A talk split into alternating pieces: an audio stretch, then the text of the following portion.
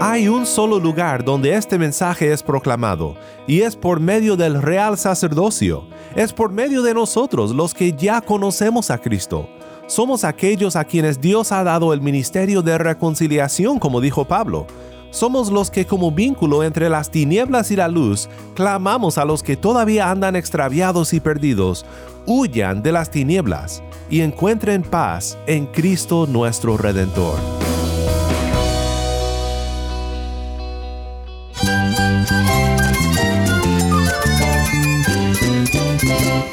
Cristo es la esperanza. Cristo es mi Señor y mi Salvador. Cristo ha transformado mi vida. Cristo es la viña. Separado de Él, nada puedes hacer. Cristo es el camino, la verdad y la vida. Jesús es mi todo. El único descanso, la única paz verdadera es con Jesucristo. Estás escuchando a El Faro de Redención, Cristo desde toda la Biblia para toda Cuba y para todo el mundo.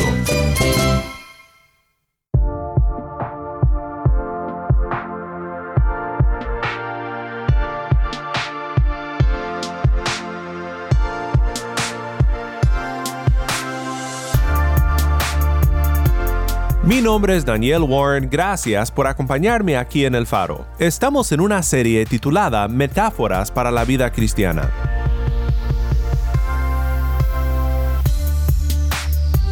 Hoy veremos juntos en 1 de Pedro capítulo 2 una metáfora más para la vida cristiana. Ayer vimos una metáfora política, la del embajador, y ahora veremos la metáfora religiosa del sacerdocio santo. Si tienes una Biblia, busca 1 de Pedro 2, 9 al 10 para estudiar juntos la palabra de Cristo. Para platicar con nosotros sobre lo que hacemos por amor a Cristo y a los que Él ama en nuestro rol como sacerdocio santo de Dios, hoy nos acompaña el pastor Michel de Sancti Spiritus con su esposa Laura. Los ministerios de misericordia ejemplifican lo que es realmente el Evangelio, el amor de Dios para con ellos y nos usa a nosotros como un canal de bendición para sus vidas. Ellos pueden ver a Dios a través de nosotros. Que no estemos encerrados en las cuatro paredes meramente existiendo, sino entendiendo que vivimos con un propósito y que hay, eh, la palabra nos dice que es mejor dar que, que recibir.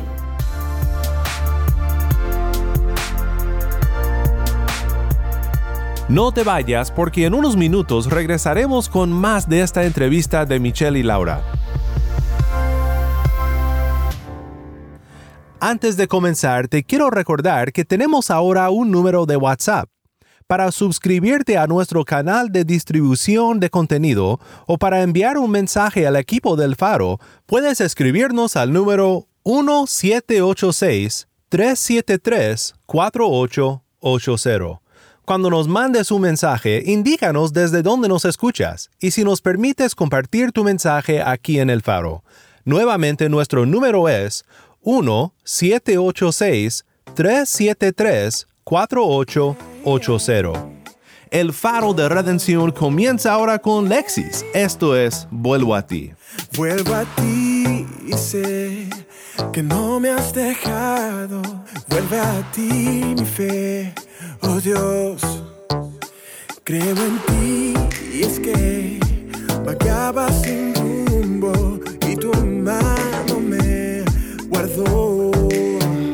Busco de tu favor, disfrutar de tu voz, alabarte, Señor, por tu grandeza.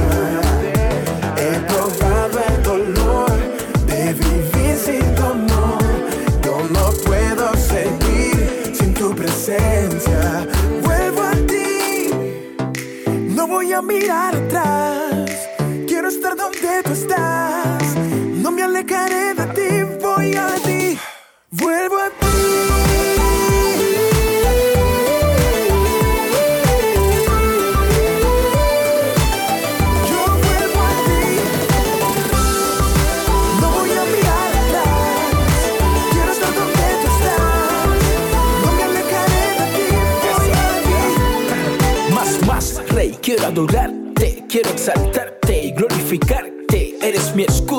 Y mi estandarte. He aquí tu hijo, tu representante. Me aferro a tu promesa, celebro tu realeza. Vivir sin ti yo no puedo, tú eres mi fortaleza. Que se levante gigantes, estoy mucho más convencido estoy que mi respuesta será. A ti.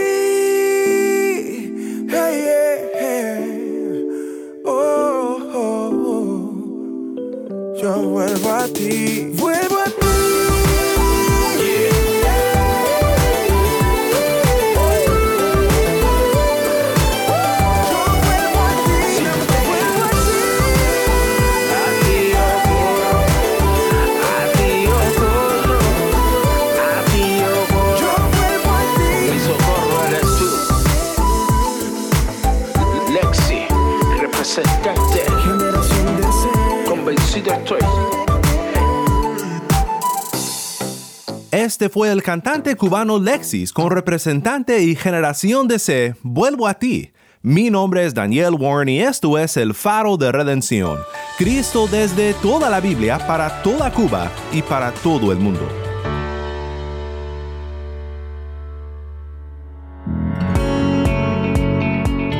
En 1 de Pedro 2, 9 al 10 leemos lo siguiente. Pero ustedes son linaje escogido, real sacerdocio, nación santa, pueblo adquirido para posesión de Dios, a fin de que anuncien las virtudes de aquel que los llamó de las tinieblas a su luz admirable. Ustedes en otro tiempo no eran pueblo, pero ahora son el pueblo de Dios. No habían recibido misericordia, pero ahora han recibido misericordia. Esta siguiente metáfora que veremos en nuestro estudio de hoy es una metáfora religiosa para la vida cristiana tomada del pueblo de Dios y su llamado bajo el pacto antiguo. Cuando Dios escogió de entre las naciones a Israel, la estableció entre otras cosas como un reino de sacerdotes. En breve, lo que esto significa es que la presencia de Dios y el poder conocerle y servirle sería por medio de Israel. Ellos serían como nación, como un mediador entre su Dios y el mundo. ¿Cómo podían conocer a Dios y encontrar vida en Él? Solo uniéndose al pueblo sacerdotal. Karen Jobs explica en su comentario, un sacerdocio antiguo debía de ser santificado y distinto del resto del pueblo en su ministerio a la deidad, a quien ellos tenían acceso espiritual. De esta manera, toda la nación del antiguo Israel debía de ser distinta de todas las naciones en el mundo, para servir a Dios por obedecer el pacto hecho con ellos, y esta obediencia constituía la santidad de Israel. Jobs continúa diciendo, pero ahora declara similarmente que todo el colectivo de creyentes cristianos deben de cumplir esta misma función respecto a las naciones entre las cuales son dispersados. Al obedecer al nuevo pacto hecho en la sangre de Cristo, deben de ser santificados y distintos de los pueblos del mundo. Es apropiado que sean sacerdocio real, porque los cristianos conocen a Dios como su rey, a quien ahora deben lealtad. El reino de Dios está compuesto por creyentes quienes deben de considerarse como santos respecto al mundo, distinto en pureza, mandado por Dios por un propósito. Este es el sacerdocio que sirve al Rey del universo. Pues mira, todo esto quizás suene un poco difícil. Templos y sacerdotes, cosas que realmente no nos importan mucho y no conocemos muy bien en nuestro día. Pero cuando empiezas a comprender lo que Pedro está diciendo aquí, es maravilloso y es importantísimo para entender nuestro propósito como pueblo de Dios en este mundo. Fuimos llamados como real sacerdocio a fin de que anunciemos las virtudes de aquel que nos llamó de las tinieblas a su luz admirable. Deja que esto te impacte por un momento. Si tú conoces a Cristo, eres una persona que ha sido llamada de las tinieblas a su luz admirable. Tal vez recuerdas cómo era tu vida antes de conocer a Cristo. Caminabas en oscuridad, temor y tristeza, y luego tus ojos fueron abiertos para ver la admirable luz de Cristo tu Salvador. ¿Recuerdas este gozo? Pues ¿sabes cómo otros pueden experimentar este gozo también? Hay un solo lugar donde este mensaje es proclamado, y es por medio del real sacerdocio. Es por medio de nosotros los que ya conocemos a Cristo. Somos aquellos a quienes Dios ha dado el ministerio de reconciliación, como dijo Pablo. Somos los que como vínculo entre las tinieblas y la luz, clamamos a los que todavía andan extraviados y perdidos, huyan de las tinieblas y encuentren paz en Cristo nuestro Redentor.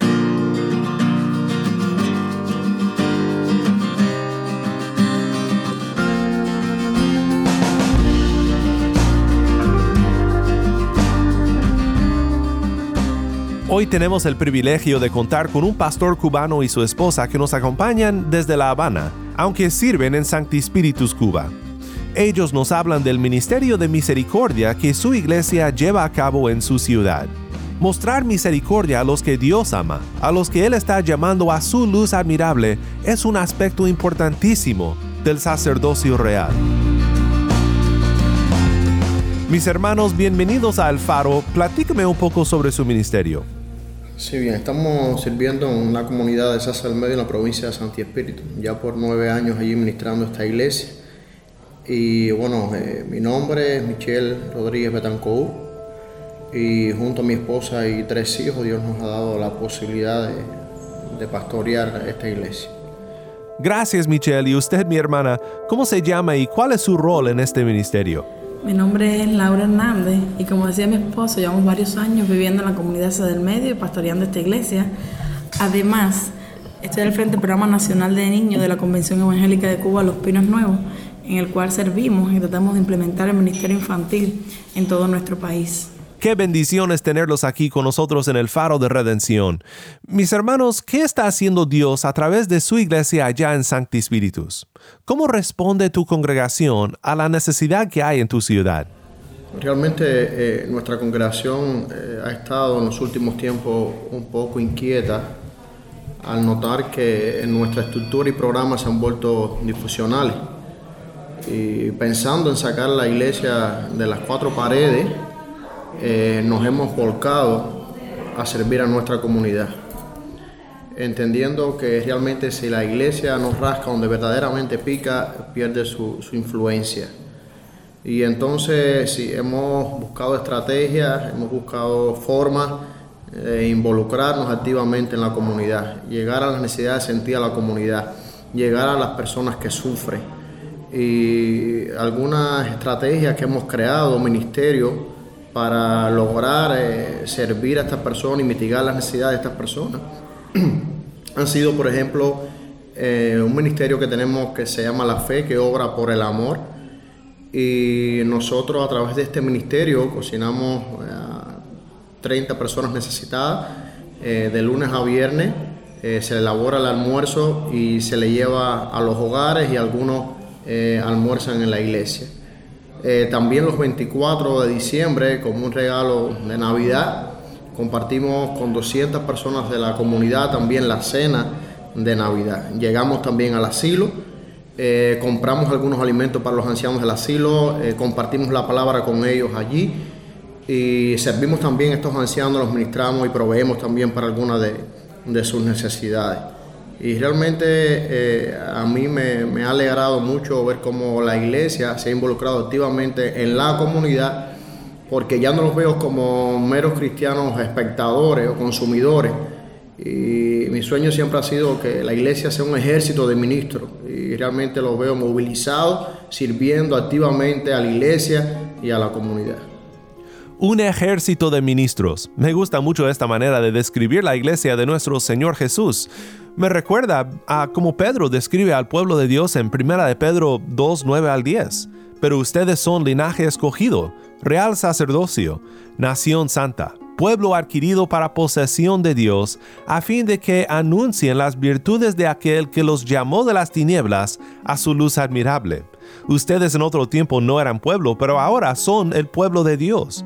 No habían recibido misericordia, pero ahora han recibido misericordia una nación de sacerdotes, o sea, un pueblo que por sus acciones y sus palabras están anunciando las buenas nuevas de Cristo, sirviendo como vínculo que reúne a las naciones con su Creador por medio de la fe en Cristo, diciéndonos que no estamos aquí en la tierra al azar, sin razón para nuestra existencia, sino para ser amados por el Dios del universo.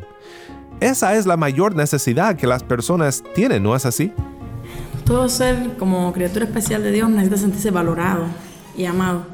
Muchas veces nos damos cuenta que las personas andan deambulando sin saber cuál es el propósito de su vida y para el cual fueron creados.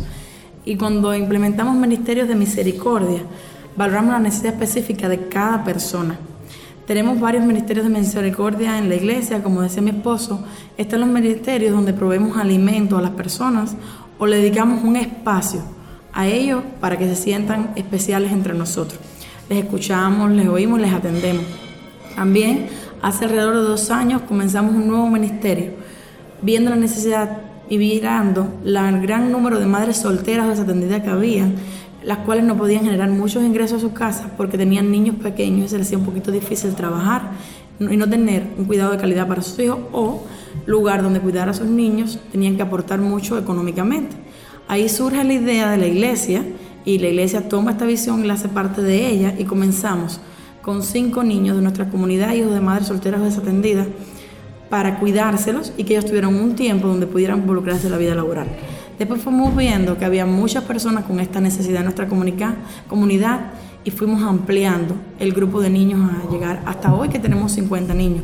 En su mayoría son hijos de padres no creyentes, muchos de ellos un buen por ciento tiene madres solteras que no tienen quien les ayude económicamente a sostenerse y ahí vimos, porque creemos que los ministerios de misericordia ejemplifican lo que es realmente el Evangelio, el amor de Dios para con ellos y nos usa a nosotros como un canal de bendición para sus vidas. Y pueden ver a Dios a través de nosotros. Laura, dijiste que los ministerios de misericordia amplifican lo que realmente es el Evangelio. Podríamos decir que estos ministerios le ponen manos y pies a lo que es el Evangelio. ¿Qué piensan ustedes sobre cómo podemos nosotros ser las manos y los pies de Cristo en nuestros vecindarios? Bueno, realmente nos resulta fácil hablar de, del amor, pero la Biblia nos enseña a no amar de palabra, de labios, sino en hecho y en verdad. Entonces he tratado de llevar a la congregación a entender o a vernos como objeto de la misericordia de Dios, lo que hizo Cristo por nosotros y realmente entendiendo cómo nosotros hemos sido beneficiados con el amor de Dios y cómo Dios pensó en mí sin merecerlo. Entonces eso ha llevado a la iglesia a entender realmente su propósito en cuanto al servicio al mundo. Y eh, nosotros pues precisamente lo que hemos tratado de hacer es eso, demostrar el amor de Dios en acción eh, que las personas puedan entender el amor de Dios no por lo que nosotros le decimos, sino por lo que nos ven haciendo realmente por ellos. Y creo que sí, hemos sido la voz de Dios, las manos de Dios, los pies de Dios entre ellos. Y sabemos que en este camino eh, eh, hay mucho tramo todavía por recorrer, pero cada día pedimos a Dios que realmente podamos llegar a las necesidades sentidas de la gente que no estemos encerrados en las cuatro paredes meramente existiendo, sino entendiendo que vivimos con un propósito y que hay, eh, la palabra nos dice que es mejor dar que, que recibir. Es muy cierto, mucho mejor que demos de lo que Dios nos ha dado. Siempre he dicho a la iglesia, entre tanto, vengamos a la iglesia esperando que Dios nos bendiga, eh, que otros me sirvan, que otros me den una palabra de ánimo y consuelo. Y no estoy pensando en cómo yo realmente puedo eh, bendecir eh, a otras personas, como yo realmente puedo ser de bien a otras personas. Entonces nos convertimos en meros parásitos espirituales que lo que hacemos es dañar la iglesia y lo que hacemos es impedir el ministerio de la iglesia, el desarrollo de la iglesia y el que la iglesia salga a alcanzar al mundo. Y entonces damos gracias a Dios porque en este proceso estamos y creemos que la iglesia ha entendido en gran manera, aunque como decía hay mucho trecho todavía por recorrer eh, en, este, en este camino. Mira mi hermano, qué palabras tan fuertes pero tan necesarias para todos nosotros que deseamos poner en práctica el Evangelio y ser ejemplos de la misericordia que el Evangelio inspira en los que realmente lo han creído por fe en Cristo. Hemos hablado ya de cosas prácticas que está haciendo su iglesia en su contexto en Sancti Spiritus, pero hablemos un poco más sobre esto. ¿Cuáles son algunas de las maneras prácticas de mostrar el amor de Cristo en el ministerio de la misericordia, especialmente cuando no tenemos mucho que dar? Bueno, eso es algo que hemos podido vivir y ha sido bonito porque vemos a Dios obrar paso a paso y vemos a la iglesia como congregación, muchos ancianos que a veces creen que no tienen que dar por sus fuerzas físicas que han mermado, que nos sostienen en oración y son fieles aún sabiendo las necesidades particulares de otras personas. Vemos cómo la iglesia, cuando les hablamos de ofrendas especiales, dan hasta que les duela. logran dar a veces hasta lo el último centavo que tienen cuando ven la necesidad de otra parte de nuestra comunidad. También vemos cómo la iglesia se, se sensibiliza. Por ejemplo, en este ministerio que tenemos de guardería, de lunes a viernes, a veces tenemos algunas maestras de las que están constantemente con nosotros que enferman y no pueden estar. Hay hermanas de la iglesia que están a disposición de venir y estar un día completo con nosotros, brindándole amor y palabra de aliento a estos. Hay algunas maestras retiradas que nos dedican dos horas de su día a enseñarles a estos niños pequeños. Entonces, a veces pensamos que necesitamos muchos recursos para llegar a la parte más débil de la comunidad. Pero cuando comenzamos con este ministerio de escuelita bíblica para niños preescolares, Empezamos con cinco niños, no teníamos ni sillas pequeñas, no teníamos mesa, no teníamos salario.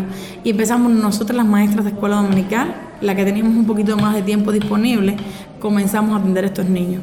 Comenzamos a acercarnos a estos padres, a dedicarles tiempo, a escucharles. Comenzamos esta escuela para padres y a instruirles en temas bíblicos, con principios bíblicos que fueran útiles para su vida, aunque ellos no fueran creyentes.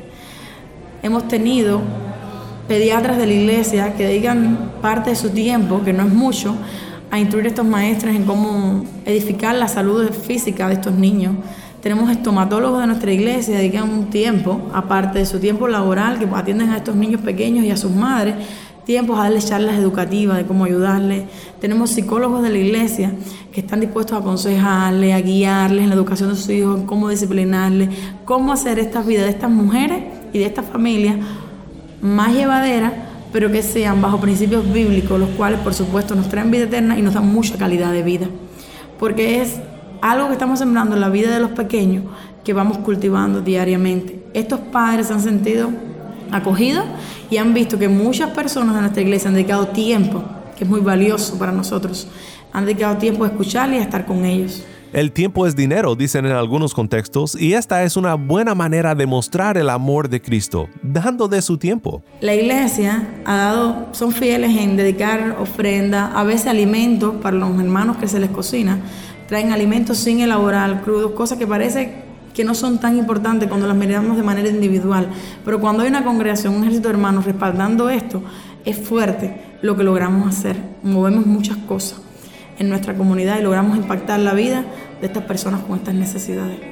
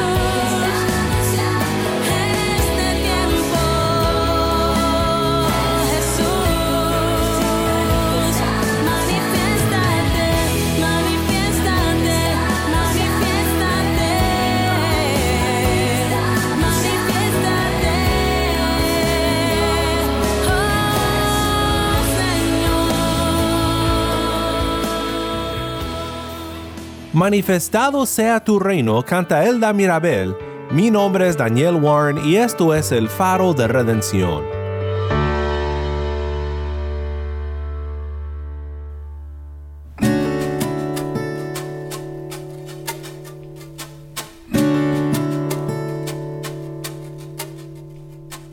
Michelle, Laura, gracias a Dios por su testimonio. Gracias a Cristo por darles la fuerza de mostrar su gracia en Sancti Spiritus.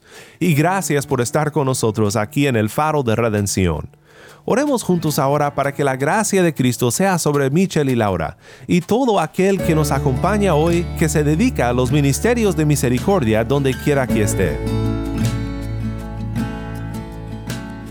Padre nuestro que estás en los cielos, santificado sea tu nombre. Venimos delante de ti siendo pecadores necesitados de misericordia.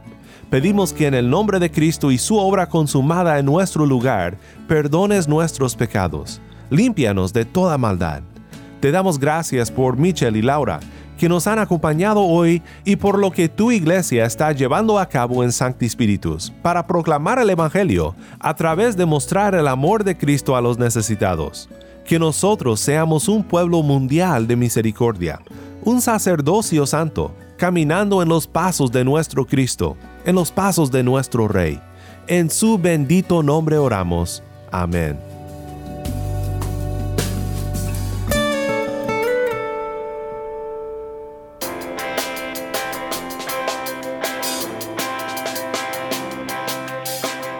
El Faro de Redención como programa radial fue ideado para Cuba, pero ha crecido a un nivel global y si estás en sintonía fuera de Cuba, te agradezco por pasar estos tiempos con nosotros estudiando temas que nos fortalecen en nuestro caminar cristiano.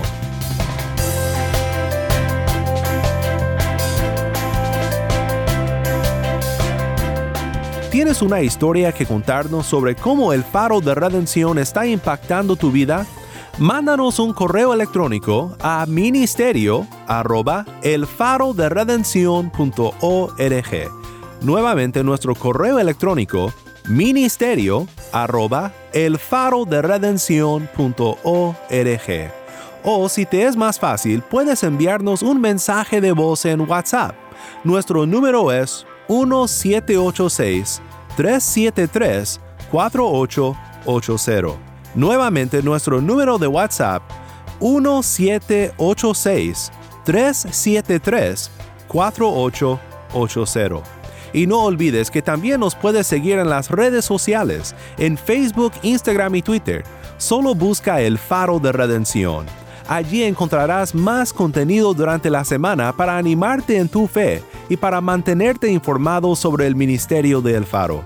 Para más información sobre este ministerio y sobre cómo tú puedes formar parte de nuestra misión, visita nuestra página web elfaroderedención.org.